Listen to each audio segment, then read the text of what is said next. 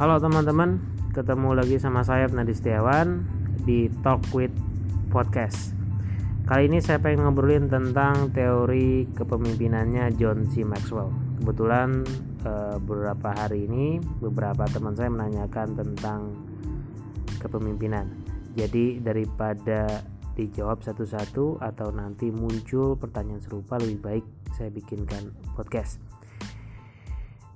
Oh ya, ngomong-ngomong, buat yang belum tahu siapa itu John C. Maxwell, saya ceritakan sedikit.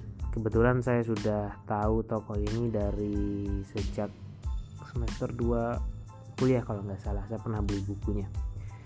Dia adalah seorang tokoh atau figur pemimpin dari Amerika Serikat.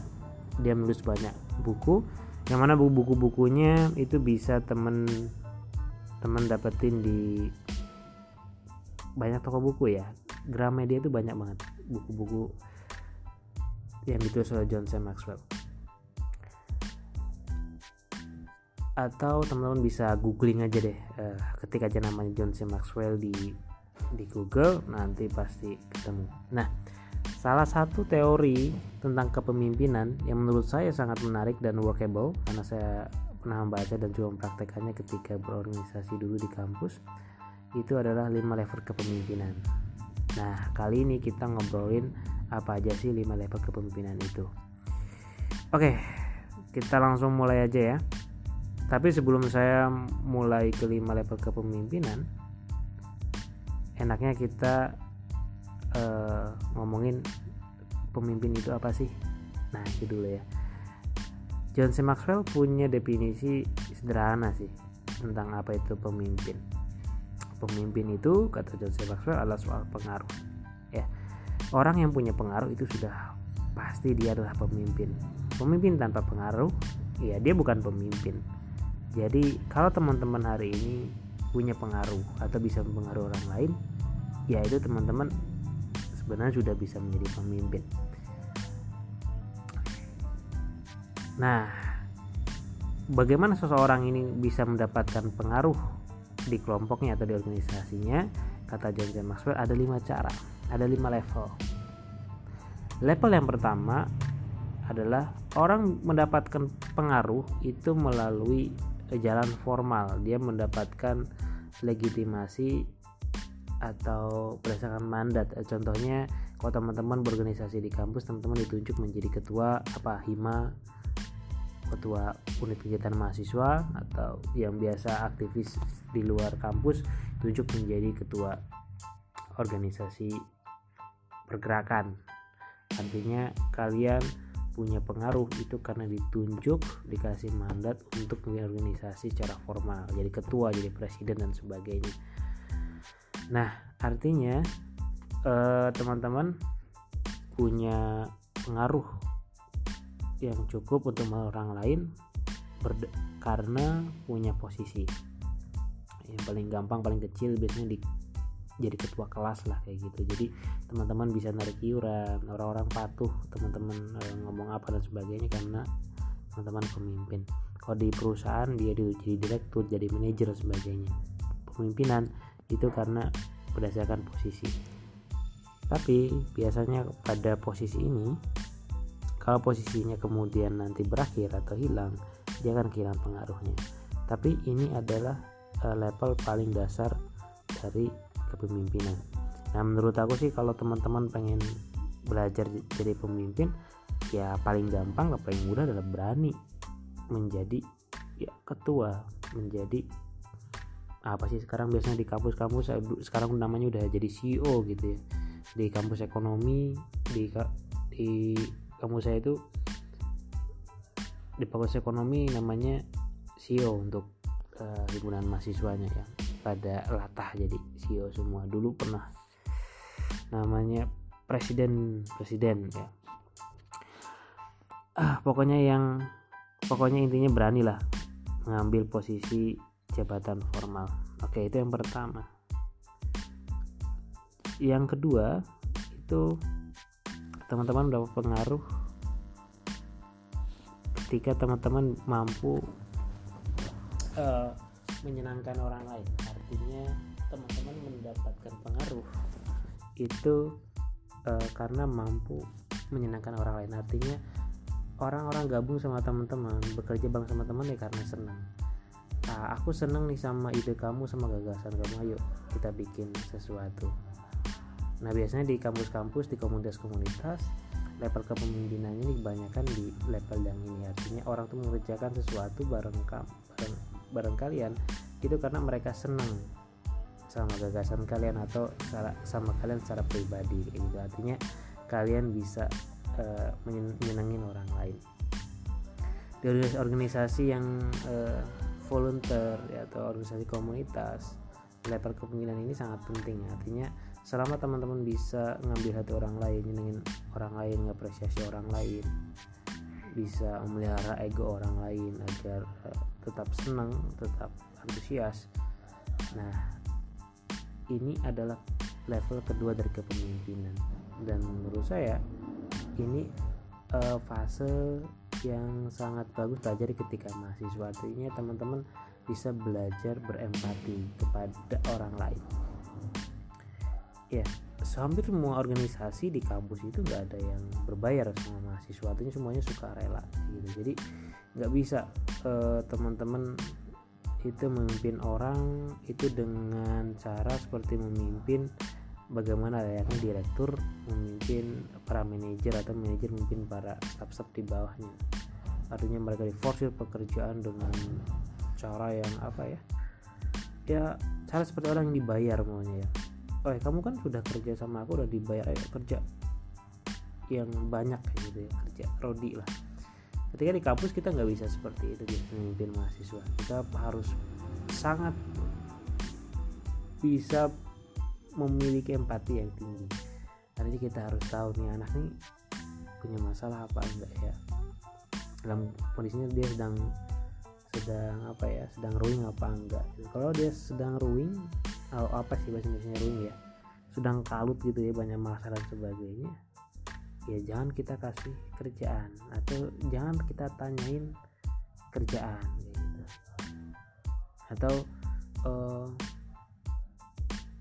jangan sampai nanyain kerjaan itu pagi-pagi banget umpamanya orang tuh bangun jam 5 terus pagi udah ditanyain kerjaan itu gimana progresnya gimana baru baru bangun.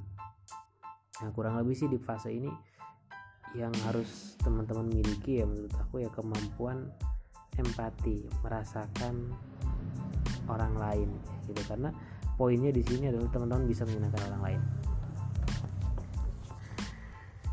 oke poin selanjutnya level selanjutnya adalah level produk produktivitas.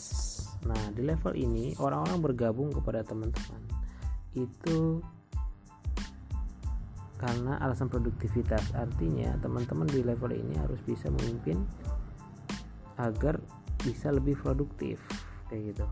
Jadi eh, biasanya di level inilah ketika level teman-teman memimpin organisasi yang yang sudah apa ya enggak enggak organisasi volunteer atau komunitas lagi tapi organisasi yang memang sifatnya profesional artinya orang yang teman-teman pimpin itu uh, mendapatkan bayaran atau upah yang layak sehingga teman-teman bisa menuntut produktivitas yang tinggi.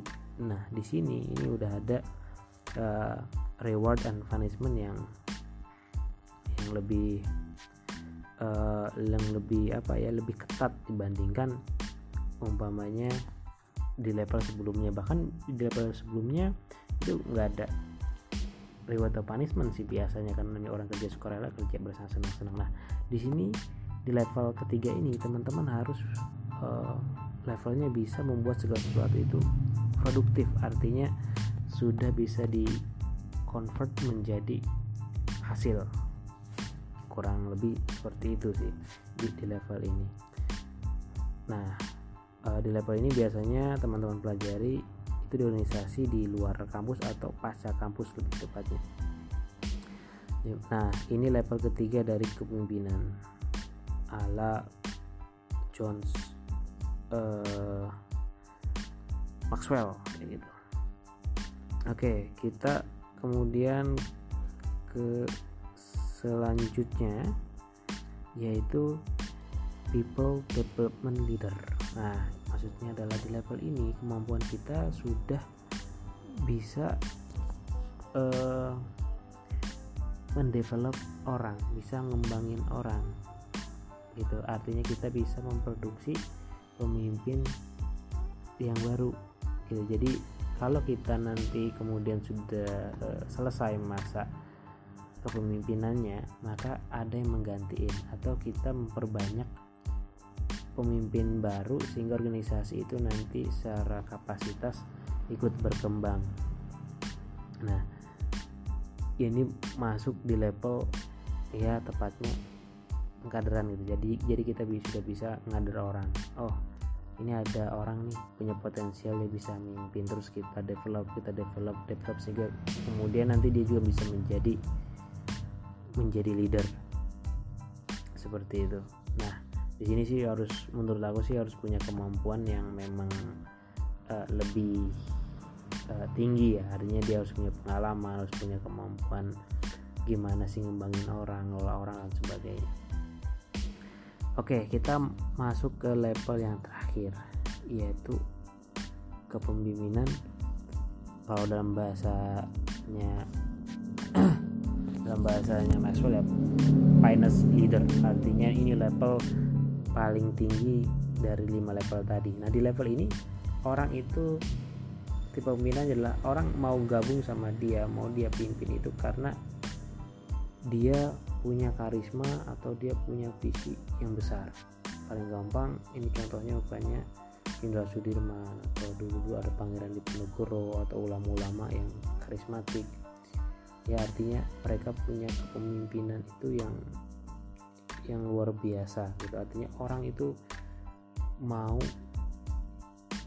mengikuti dia itu bahkan sampai merelakan atau mengorbankan nyawanya ya gitu kan banyak kan hari ini pemimpin-pemimpin yang uh, mampu sampai level itu. Entah itu pemimpin militer atau pemimpin uh, spiritual yang sangat karismatik.